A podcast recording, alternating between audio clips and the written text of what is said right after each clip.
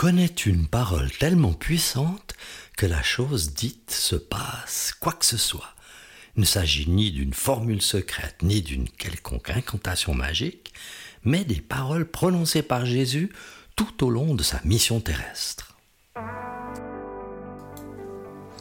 Bienvenue sur Allô la vie, le podcast qui te dit tout sur le Jésus de l'Évangile, cet Évangile qui bouleverse depuis 2000 ans des millions de vies, dont la mienne.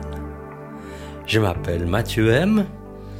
Avec mes invités, je désire te communiquer l'espérance qu'ont fait naître en nous l'exemple extraordinaire de Jésus et sa passion sans limite pour les êtres humains. À toi qui rêves d'un port sûr où amarrer le bateau de ton existence, à toi qui rêves d'une nouvelle manière de vivre, ce podcast est pour toi. Réjouis-toi donc à l'écoute de Allô la vie, tout sur Jésus.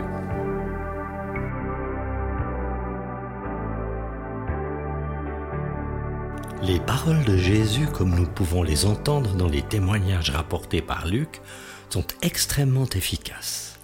Elles renferment une telle puissance que ceux à qui elles sont adressées voient leur vie complètement chamboulée, tant sur le plan spirituel que sur le plan physique. Trois exemples ont déjà fait l'objet d'un épisode de Allô la vie, tout sur Jésus. À un lépreux, Jésus a dit Sois pur.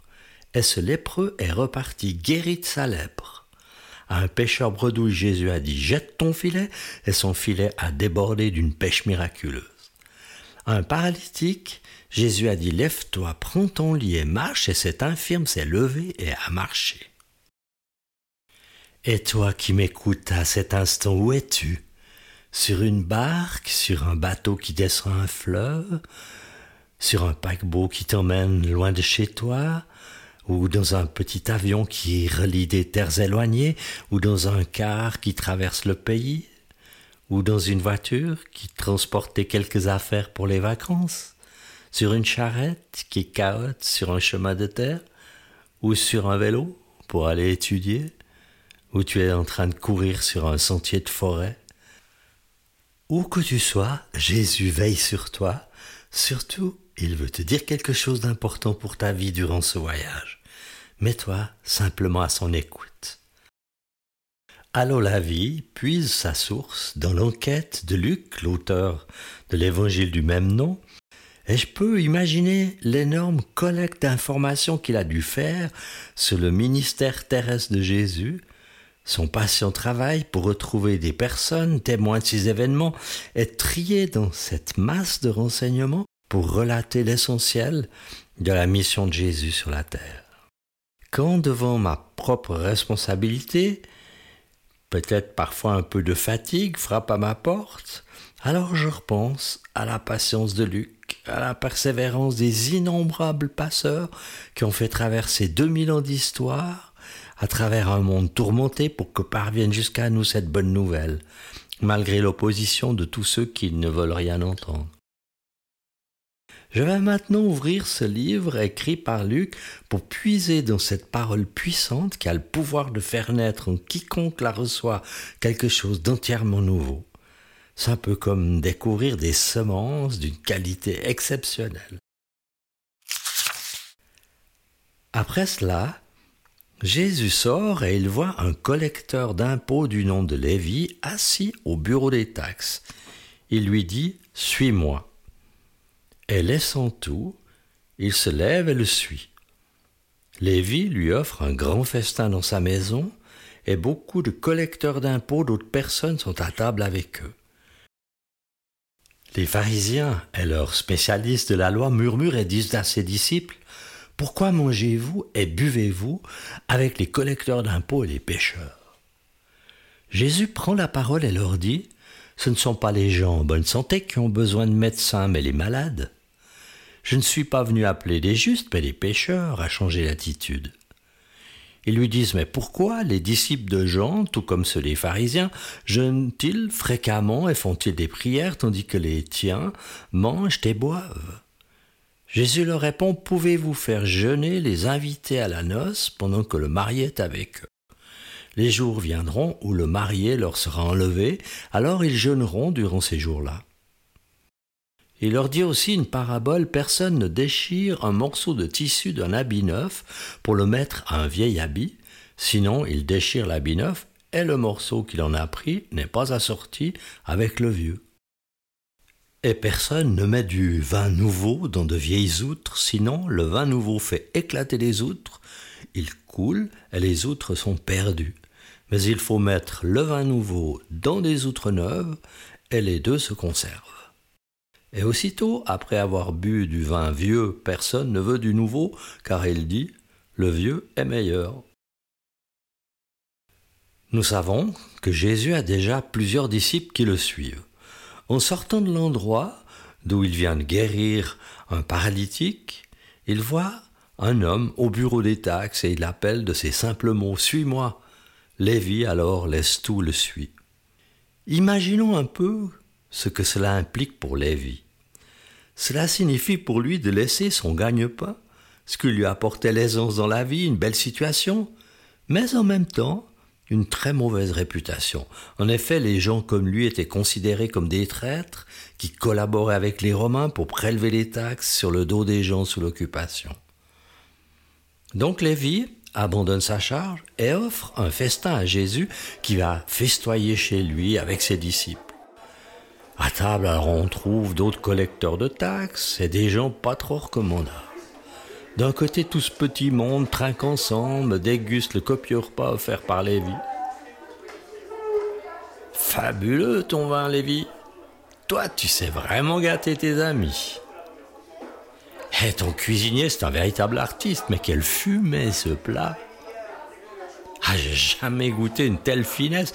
Tu vas nous manquer, Lévi.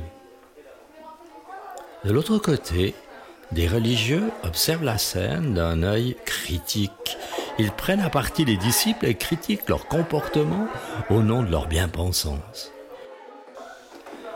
Tu remarqueras qu'ils parlent aux disciples et non à Jésus en personne. Savez ces petits mots par derrière, comme savent si bien distiller les hypocrites. Hein, tu manges avec ces gens-là, barque, dégueu, ça va pas Qu'est-ce qui vous prend de manger avec des collabos et des racailles? Mais Jésus doit avoir certainement des oreilles spéciales. Il a entendu et c'est lui qui leur répond. Ce ne sont pas les gens en bonne santé qui ont besoin de médecins, mais les malades. Je ne suis pas venu appeler des justes, mais des gens qui commettent le mal, et je les appelle à changer d'attitude.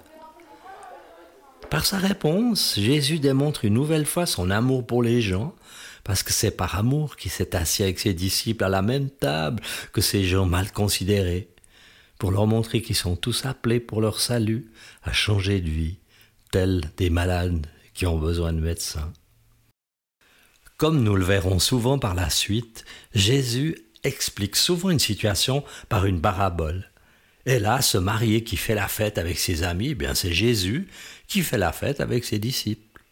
Ce mariage est comme la nouvelle alliance que Dieu fait avec l'humanité à travers Jésus.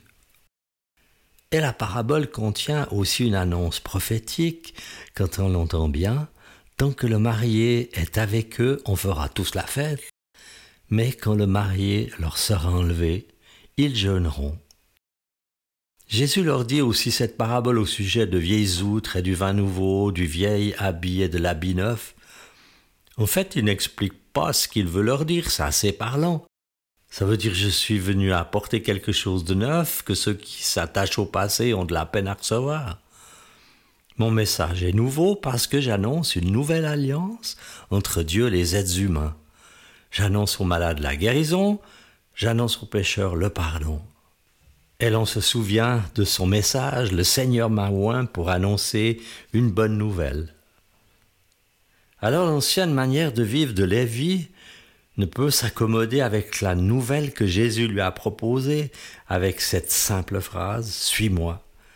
Et c'est pourquoi Lévi invite les gens qu'il connaît à ce repas d'adieu. Pour cet épisode, j'ai choisi dans le livre de Luc cette parole qui n'est pas adressé aux bien portants ni aux justes qui n'ont pas besoin de repentance, mais qui parle au cœur de toute personne qui ressent l'appel de Jésus à changer sa manière de vivre. En terminant cet épisode et au moment même de refermer le livre, Je m'imagine comme un semeur qui a semé quelques-unes de ces semences exceptionnelles et qui les recouvre d'un peu de terre jusqu'à ce qu'elles germent pour qu'une plante nouvelle sorte de terre. Alors si tu as aimé ce podcast, si ce message t'a encouragé, alors fais-le connaître autour de toi. Tu penses peut-être à quelqu'un que cela pourrait aider, alors dans ce cas n'hésite pas, partage-le avec cette personne, raconte-lui l'histoire qui t'a fait du bien. Tu n'as pas besoin d'un diplôme ni d'une autorisation pour transmettre à d'autres cette bonne nouvelle. Elle est pleine d'espoir, elle germera tôt ou tard dans le cœur de quelqu'un.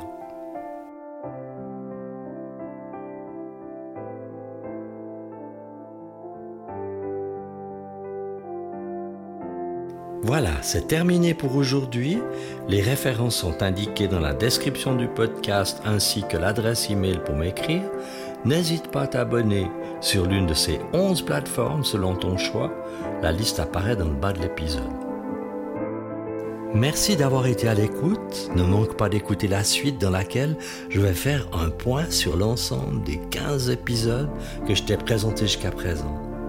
En attendant, mène une belle vie magnifique avec la foi en Jésus. À bientôt!